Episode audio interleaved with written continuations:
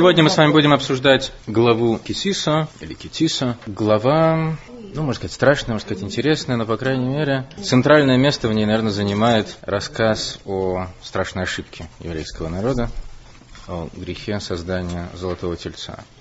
И этот рассказ, в общем-то, он не, он не будет для нас основным, что ли, моментом на, сегодняшнем уроке. Он как бы вклинивается в повествование о, о храме. Вот на протяжении нескольких, нескольких глав идет описание этой, этой заповеди. Мы с вами начали это, если не ошибаюсь, пару недель тому назад. Описываются всевозможные детали, потом речь заходит, собственно говоря, об, об исполнении всего, всего предписанного, воплощении того, что было описано, а посередине вклинивается вот эта вот печальная история. Но мы сегодня с вами обсудим одну из а, интересных, с другой стороны, на первый взгляд, мало значимых, может быть, деталей храма, а, а именно бронзовый умывальник – не знаю, как это назвать, водоем. Умывальник как-то звучит не впечатляюще, но представьте себе такой а, солидных размеров устройство, которое значит, использовалось для а, омовения рук и ног священников перед началом, перед началом храмовых служб. Так вот, вот это мы с вами обсудим. Значит, давайте сначала э, несколько вообще поговорим еще раз о храме. Мы с вами говорили о том, что когда только упомянули вот эту митцву, данную в одной из предыдущих глав, э, «Васулы мигдаш шаханти бесойхам», и сделают они для меня святилище, и я буду пребывать среди них. Мы с вами обсуждали саму концепцию место обиталища для, для Творца. Что это за вот такое вот ограниченное место раскрытия божественности, храм? место пребывания Шхины. По поводу, по поводу пребывания, пребывания Шхины, очень интересно, э, очень интересным образом это описывается в комментариях на Шира Ширим, песнь песней, которая выглядит как возвышенная любовная поэма, но, как мы с вами знаем, в ней в такой, в такой вот форме описывается взаимоотношения между Всевышним и еврейским народом. Царь и его, и его возлюбленная. Так вот, по поводу слов Босса Лыгани я пришел в мой сад. Значит, в Мидраша Раби Менахам от, от имени Раби Шимена. Следующий комментарий приводит по этому поводу. Почему сказано в, в мой сад? Не просто в сад, а в мой сад, и там уже слово это звучит подобно слову Генуния, как сад, садовая беседка, место, место встречи, место, место уединения. А, потому что некие основные аспекты шхины, божественного присутствия, раскрытие божественности основным образом происходило в нижнем, в нижнем мире. Такой это был мир для тогдашнего уровня э, мироздания, это был нижний из миров, материальный, но тогдашний вот материальный мир существенно отличался от того материального мира, в котором мы с вами живем, потому что он был пронизан духовностью. Шхина пребывала, пребывала в, нижнем, в, в нижнем мире. Так вот, продолжалось это, правда, недолго.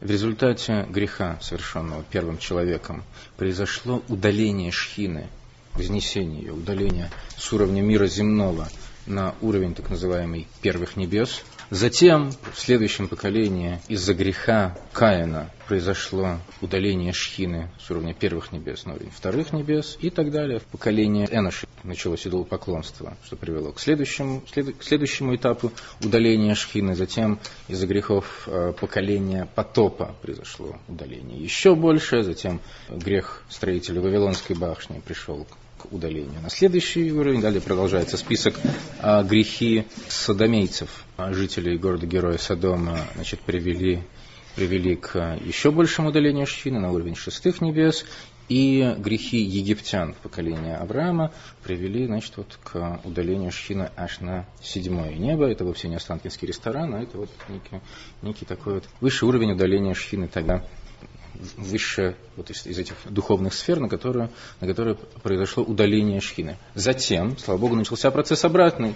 В этот мир пришли семь праведников, один за другим, поколение за поколением, и начался обратный процесс. Начался он с Авраама, который возвратил Шхину с уровня небес седьмых на уровень шестых небес, шестого неба, и так далее. Авраам, Ицхак, Яков, Леви, Кигос, Амрам и вплоть до Мойша, который был седьмым, и есть такое правило, что все седьмые любимы, значит, Мойша совершил э, самое решающее э, достижение, а именно возвращение Шхины в этот мир и где происходило это вот раскрытие шхины, оно, к сожалению, не, не осталось повсеместным, осталось локали, локализованным. И где? В храме, совершенно верно. Так вот, храм, помимо того, что а, он был вот местом локализованного раскрытия шхины, пребывания божественного присутствия, он а, выполнял функцию соединения мира земного с сферами небесными, исполнял функцию как бы искупления за все, за, за все, что происходит в земном мире, возвышения, духовного возвышения всего, всего земного. Аризал в книге Тамея Мицвод приводит следующее рассуждение – значит, упоминает о том, что земной мир разделен на четыре царства, четыре уровня как бы проявленности жизни. Царство минералов, что на, на языке классификации Кабалы называется домен безмолвная природа. Затем следующий уровень это царство растений, царство животных, царство людей, но он, он особо оговаривает не просто людей, а как бы вот физического в людях, то есть, э, как бы сказать, э, людей как физических существ. Этот класс называется термином медабир, говорящий. И есть на самом деле еще пятый уровень, соответствующий духовности людей. Он это тоже упоминает. И то, что происходило в храме, на самом деле возвышало все эти четыре, даже пять уровней. Храмовые жертвоприношения являлись неким действием Помните, мы с вами говорили, что э, первосвященник так сказать, был полномочным представителем всего еврейского народа. Вот жертвоприношение в храме как бы являлось полномочным представителем всего земного мира, поскольку в, в том, что возносилось на жертвенник, присутствовало по представителю от каждого из этих царств. Соль. Обязательно должна была соль участвовать в жертвоприношениях. И поэтому, кстати говоря, на обеденном столе, согласно Кабале, всегда должна быть, всегда должна быть соль поскольку наш обеденный стол, если мы правильно подходим к процессу приема пищи, он подобляется храмовому жертвеннику. Так вот, соль представляла царство минералов, вино и масло, которые тоже там присутствовали. Значит, они, они представляли, ну не подсолнечное, конечно, они, они представляли царство растений, животное как таковое значит, представляло животное же, человек, который исповедовался принося свою, свою повинную жертву, возносил тем самым, искупал весь класс род, рода двуногих или говорящих. И было при этом еще очень важный, важный момент, именно намерение священника, совершавшего само жертвоприношение. Он неправильным, э, неправильным намерением, что называется кавана, мог запороть все жертвоприношение. Сделать не, не, не, сказать, не кошерным, не, недействительным все жертвоприношение. Так вот, его, его намерение, его мысли, сосредоточение возвышало духовное в, в человеческом. Вот такое вот, такое вот нешуточное действие происходило, происходило в храме. Кроме того, те материалы, которые были использованы для возведения в храм, не только то, что приносилось на жертвенник, но и то, что было задействовано при создании храма, тоже освещалось тоже было духовно вознесено, и тоже можно рассматривать как, как некое представительство всего земного золото, серебро, медь, все то, что было предписано собрать, собрать в храм, это все было возвышением, возвышением земного. Мы с вами знаем, что золото на самом деле было сотворено специально для того, чтобы им был украшен храм. А уж поскольку оно там создано, и, в общем-то, его, его в мире достаточно много, почти что немерено, то уж заодно человеку дана возможность использовать его для зубов, например, там, для припоя, ну и для других глупостей. Но главным образом оно, конечно, создано для для, для храма.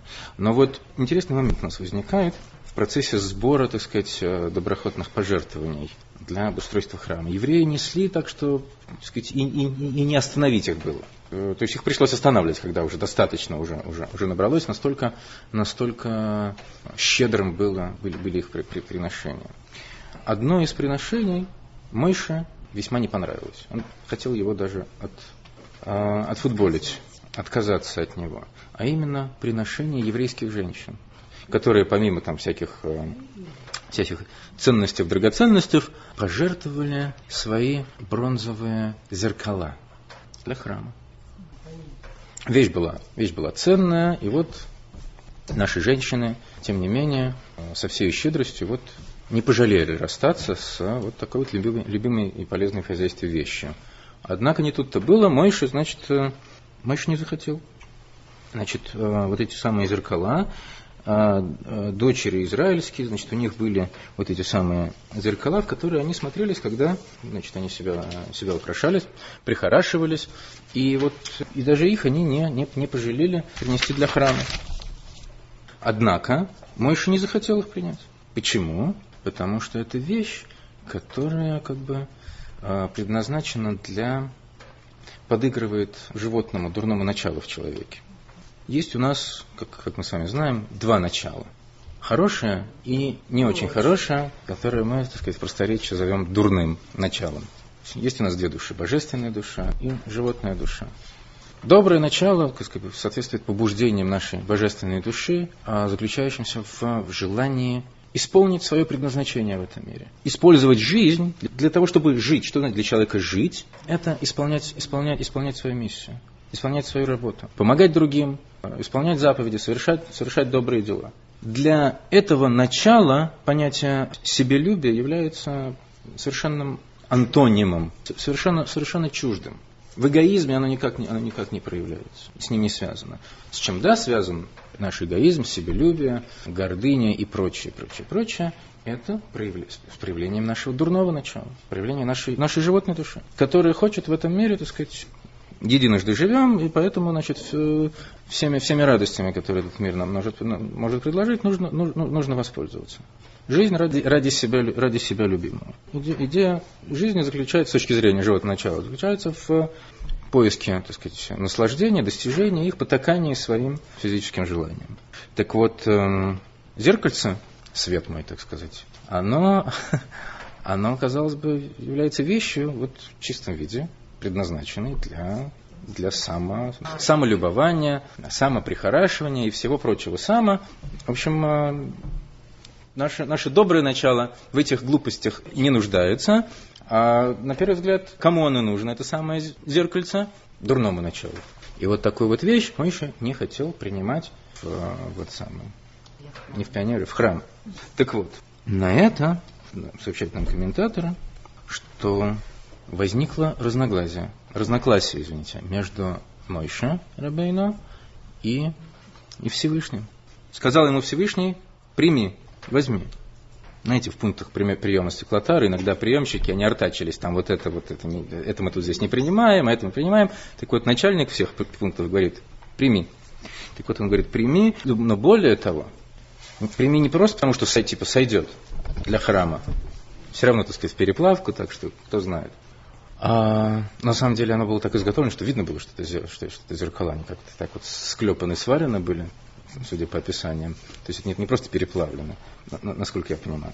Но что еще Всевышний говорит, не просто типа, типа сойдет, бронза не пахнет, а Всевышний говорит, что эти, вот эти вот зеркала, вот это приношение для меня дороже, чем все остальное.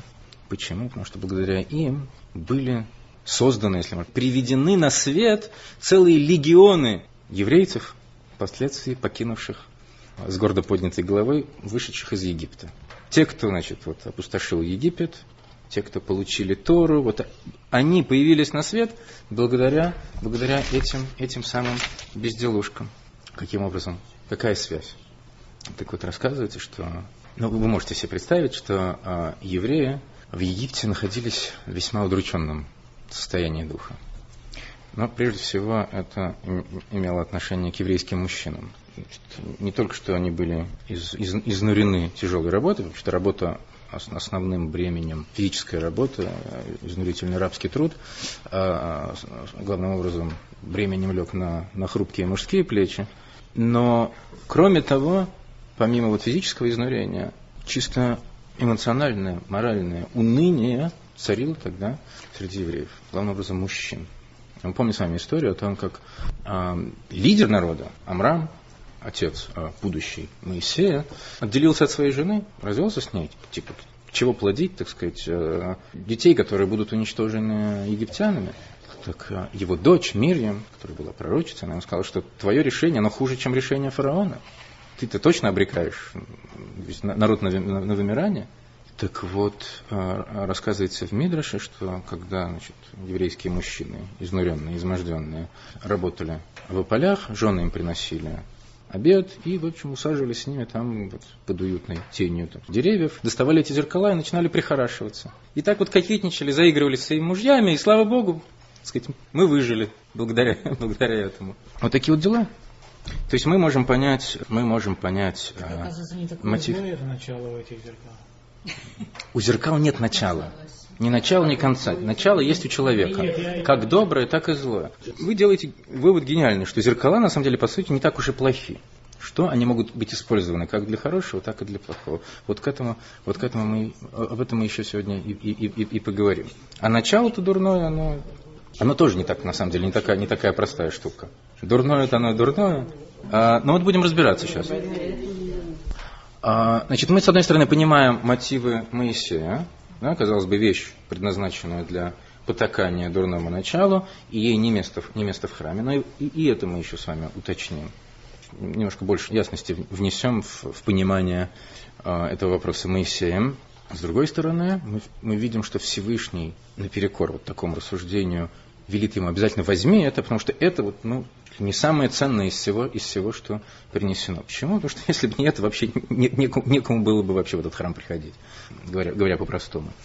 Давайте теперь вспомним о том, чему посвящено вообще было возведение храма необходимость возведения храма. Кроме э, как бы общефилософских рассуждений, нашего глубинного понимания всяких мистических тайн, стоящих за, за, этим, за, этой, за, этим, за, этим, за этим величественным сооружением. А у этого был повод – необходимость искупления. Храм – одна из причин, почему евреям была дана такая заповедь – возведения храма. И, по-моему, Мила, по-моему, вы упоминали это недельки две-три тому назад – это необходимость зримого воплощения. Да? Вот зримо наблюдаемого какого-то божественного представительства, что ли. Вот то, что евреи создали тельца, это как бы показало, что им нужен какой-то, нужно какое-то э, зримое воплощение. Но на самом деле не, не все так просто, может быть, не будем в эти, в эти дебри вдаваться.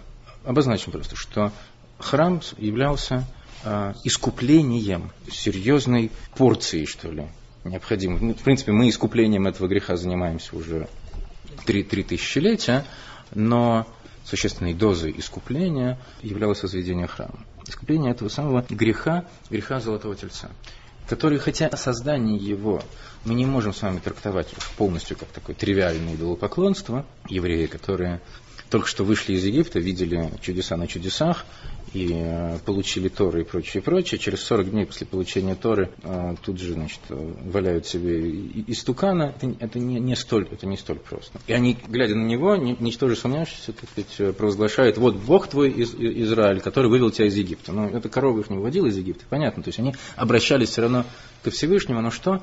Им нужен был некий зримый посредник. Почему? Потому что они, они решили, что Моисей умер они ошиблись, так сказать, в расчетах, просчитались и решили, что он не вернулся. Им, там, сказать, э, Сотон показал презентацию э, якобы похорон Моисея. Так или иначе, они решили, что Моисея с ними нет, никто, никто больше не может стоять между ними и Всевышним. Моисей, через Моисея они получили Тору, все, другого достойного нет, им нужно что-то вот э, зримое, зримое воплощение, материальное. Но все равно, все равно для них это, для, именно для людей их уровня, такой вот просчет, он, это страшнейший просчет. Мы еще видим, насколько катастрофические были, были, были его последствия.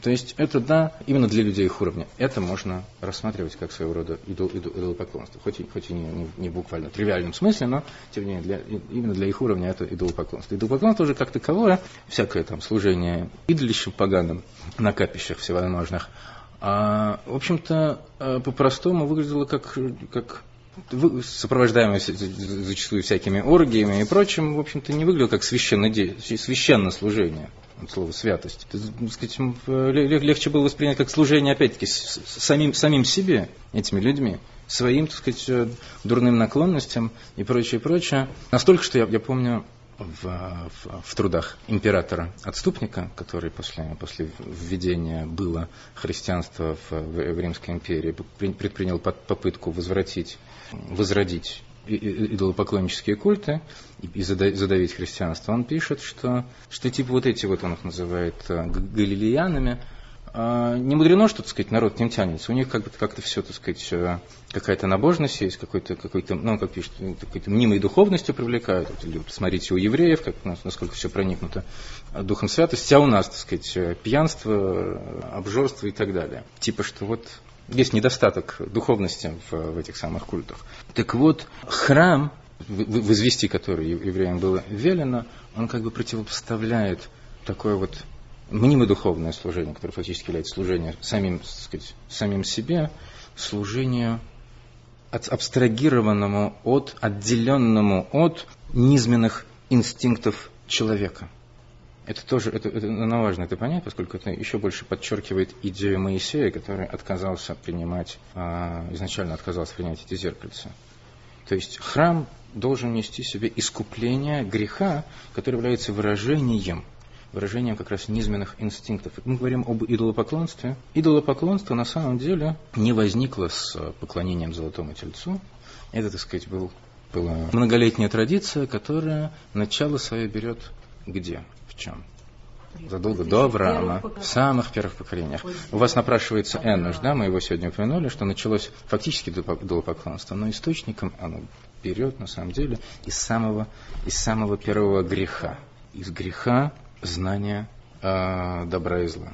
Именно, наруш, как, мы, как мы сегодня сказали в самом начале, в самом начале, нарушение этого запрета Адамом и Евой привело к сокрытию шхины удалению божественного присутствия из этого, из этого физического мира.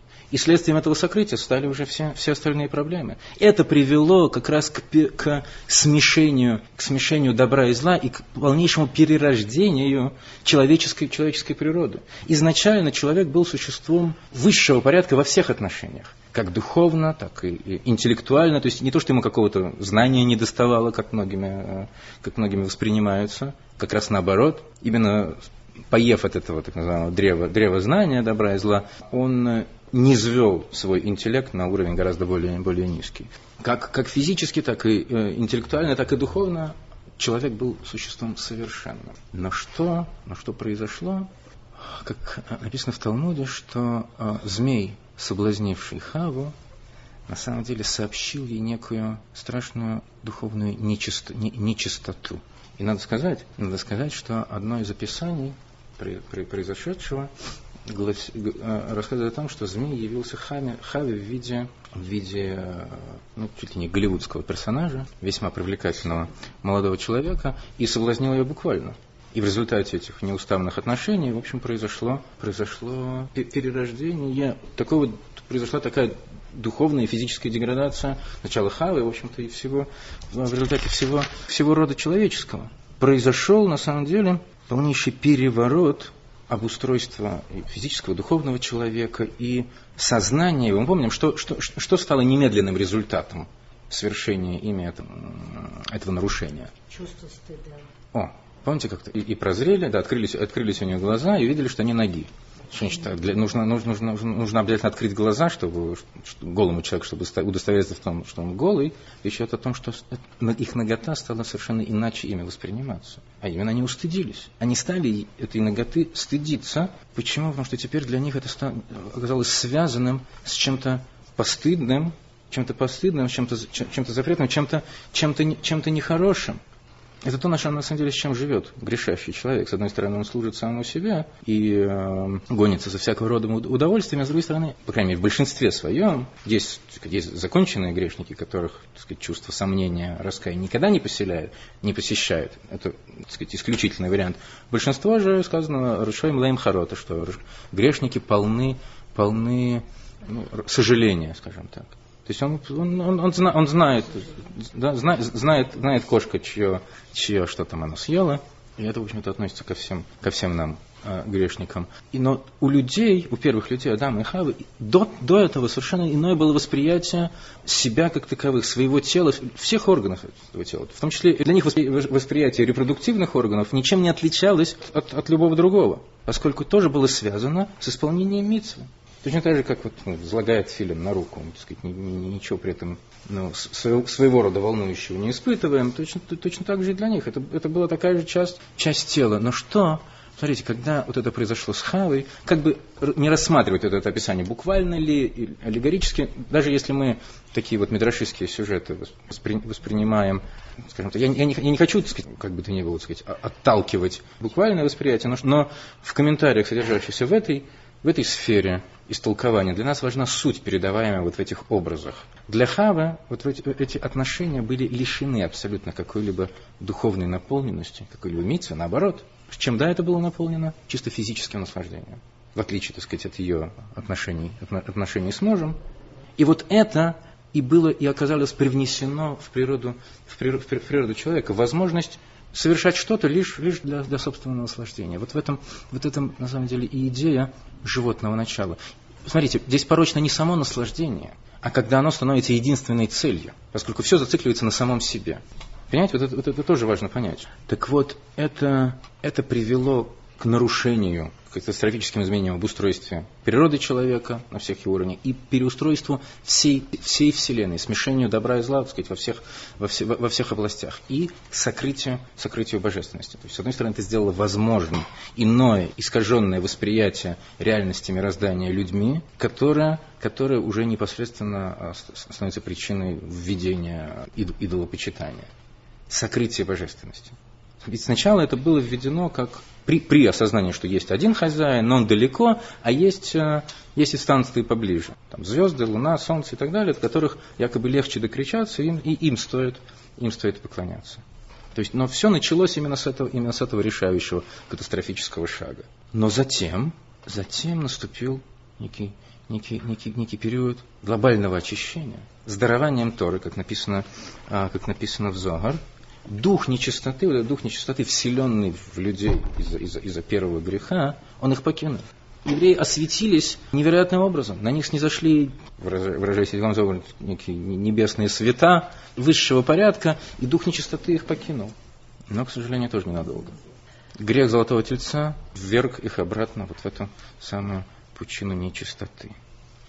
И исправить это, исправить все это и должен был, и должен был храм. И с точки зрения, с точки зрения Моисея, использовать для возведения этого самого храма, который должен осветить, возвысить человечество и, и, и, и весь этот мир, предметы, связанные непосредственно с плотским вожделением, служащие, потакающие дурному началу, то есть то, что лежит в корне, корне всего, всего зла и, и, и, и, и, и делающего возможным идолопоклонство как таковое, для, для Мойши изначально показалось невозможным. Всевышний же сказал, обязательно возьми, пригодится. Не просто пригодится, а сказал, что это приношение для меня ценнее всего остального. теперь давайте попытаемся понять, в чем такая особая, особая тяга Всевышнего, если можно так выразиться, к этим бронзовым безделушкам. Вопрос у нас заключается в том, почему, вот, почему этот предмет, предназначенный, казалось бы, для потакания животным инстинктам, да, вожделением и прочее, почему он не, только, не просто принимается Всевышним в храм, а обозначается как нечто наиболее желанное из всего, что, из всего, что было принесено. И это на самом деле соотносится соотносится с такой нешуточной, темой, как цель сотворения мира.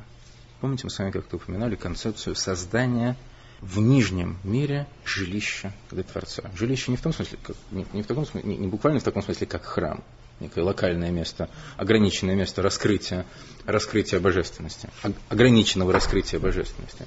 А идея в том, чтобы, чтобы сама сущность Творца явно проявилась, раскрылась во всем земном мире – это достигается нашей работой в этом мире. Исполнением нами заповедей в этом мире. В использовании для исполнения воли Творца предметов этого мира. Но что является самым значимым, самым важным, самым тучным, что ли, наделом или участком из того земного надела, который вручается нам в обработку в этом мире. Наше, наше, наше физическое наше тело и наша животная душа, которая, которая его, его оживляет. Со всеми ее прелестями, со всеми ее инстинктами, вожделениями и так далее, страстями, любовью к наслаждениям и прочим, прочим, прочим, это то, что, то, что является самым важным э, участком для возделывания, для освещения, для, для возвышения. Есть такое понятие, что при сломлении дурного начала сломление дурного начала при, при, привлекает свет огромной мощности в, в, в этот мир. Конечно, наивысшим достижением будет, явилось бы перерождение. Есть такие, есть такие термины в, в Кабале и философии хасидизма, как искафья и исавха. Первое означает сломление, подчинение, да, преодоление сопротивления. Второе означает пе, буквально переворачивание, перевоплощение. Когда природа человека, его животное естество становится священным становится не просто, не просто подчиняется его божественной душе, а становится союзником, соратником, помощником ему. Вся мощь, присущая нашему, нашему животному естеству, направляется на службу, на, на, службу высшей цели.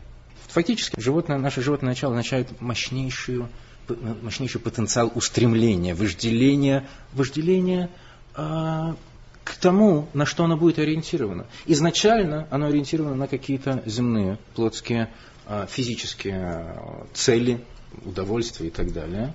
Но наша божественная душа в состоянии переориентировать, так сказать, сменить ориентацию нашей, нашей, нашей, нашей животной души и заставить ее использовать весь этот потенциал а, устремления для служения Творцу.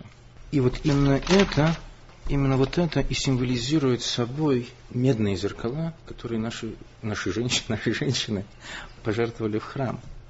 Вещь, которая казалось бы, предназначены для, для само, сам, самолюбования, сам, сказать, прихорашивания и для, для, для, для того, чтобы э, потакать да, наш, наши, нашему животному, нашим животным инстинктам, да еще изготовленные из меди, а медь на священном языке обозначается словом нехойшес, или нехошет, того же корня, что и слово нахаш, нахаш, змей, такая не, не аллюзия, да, так это на самом деле раскрывает истинную, истинную сущность нашей, нашей задачи. На самом деле истинную, истинную сущность этого самого змея. Для чего он, собственно говоря, был создан? Для чего, для чего нам дается наше, наше дурное начало? которое вовсе не однозначно дурное, которое может быть нами переориентировано, которое может быть нами, даже если мы не в состоянии перевоплотить его совершенно, мы можем определенные качества его использовать, для, использовать мир, в мирных целях. Для этого только нужно, чтобы при, при этом даже удовольствие, физические удовольствия, которые могут сопутствовать вот тем, тем же самым дозволенным вещам, конечно, мы говорим о вещах, о вещах дозволенных, с, с, само наслаждение не является э, криминалом как таковое. Оно превращается в нечто дурное, лишь если оно становится самоцелью. Если все, что делается, делается лишь, лишь ради наслаждения. Но если же оно может быть использовано для служения Всевышнему, оно освещается, оно становится добром, оно становится э, инструментом для, для, для служения Всевышнему. Примером тому является поведение наших женщин, которые, используя эту вещь, используя воздействие на какие-то естественные инстинкты, э, желания и так далее, пробуждая желания у своих мужей, делали это, то, что, то, что называется, лишам шамаем, во имя небес. И благодаря этому еврейский народ сохранился, вышел затем, затем из изгнания, получил Тору и, и так далее, и так далее. Это, это дает нам очень важный, очень, важный, очень важный урок о правильном восприятии наш, сказать, нашей, нашей, нашей, нашей духовности, нашей духовности, в том числе и животного порядка, о том, как, как правильно подходить к этому и как, как правильно содержать это наше домаш, домашнее животное именно нашу, нашу, нашу животную душу. Да, конечно, какие-то качества должны быть подавляемы. В чем-то нужно уметь поставить предел, ограничить себя, в чем-то в чем придавить, придушить даже. Причем даже настолько, что есть большая польза в своего рода упражнениях, ну, например, перед началом трапезы, сделать паузу, парочку минут не нырять в тарелку сразу же, а сказать, сделать паузу и глубокомысленно посмотреть, может быть, на тарелку, призадуматься о том, зачем, собственно, я сажусь за этот стол и тому подобное. Очень важное, на самом деле, упражнение. Написано, что, что очень, большая, очень большая награда следует за вот такого рода удержание себя от незамедлительного вот, утоления своего, своего, своего голода или аппетита и так далее. Или, например, естественное желание, особенно в нашей так сказать, говорливой нации, сказать что-нибудь такое прочувственное, умное, особенно о ком-то. Есть смысл подумать вообще о другом и не сказать. Написано, написано, что мало что может сравниться с заслугой человека, который хочет сказать что-то и не говорит. Да, вот, вот, вот иллюстрация. Но при этом определенные качества, определенные качества, а, помимо того, что есть качества в нашей животной же душе, которые нужно развивать, которые, как позитивны, но есть качества, которые, которые могут быть использованы как в ту и другую сторону, которые нужно уметь использовать должным образом. Как мы с вами сказали, что наслаждение, удовольствие от чего-то, оно может быть чем-то нехорошим, а может быть, на самом деле, в субботу. Это часть митцвы, получать, получать, э, получать удовольствие. Даже какие-то свойства, которые могут казаться негативными, там, помните, мы с вами приводили пример с кровожадностью. Человек, ну, человек рождается с различными качествами. Кто-то, кто рождается милым, добрым, щедрым э, и, и, и так далее, и так далее. А кто-то рождается жадным, злым и кровожадным. Но к нему закон этого имеет точно такое же отношение. Другое дело, что ему приходится э, тяжелее над собой работать, работать, иногда исхитряться, что-то себе подавлять, а что-то, может быть, как-то находить возможность использовать в мирных целях. Например, там, пойти работать резником или могилем и использовать свою кровожадность на, на благо трудового еврейского народа. Что-то нуждается в безусловном подавлении и искоренении. Но что-то можно, что-то можно выдрессировать, что-то пере, переориентировать, а что-то наоборот, такое хорошее, только, то, только развивай. Это все входит как бы вот в, общий, в общую систему нашей работы над собой. Это то, чему может нас научить вот этот вот простой, простой, казалось бы, умывальник, стоявший в храме, но с которого, обратите внимание, вот мы с вами сказали, что храм, идея храма, возвышение, очищение, очищение от нечистоты и так далее, какая деталь устройства храма выражала идею очищения не фигурально, не аллегорически, а вот чисто буквально. Именно он. И именно с него, с него начинался весь процесс храмовых служб самовения, которые совершали коины перед началом служения.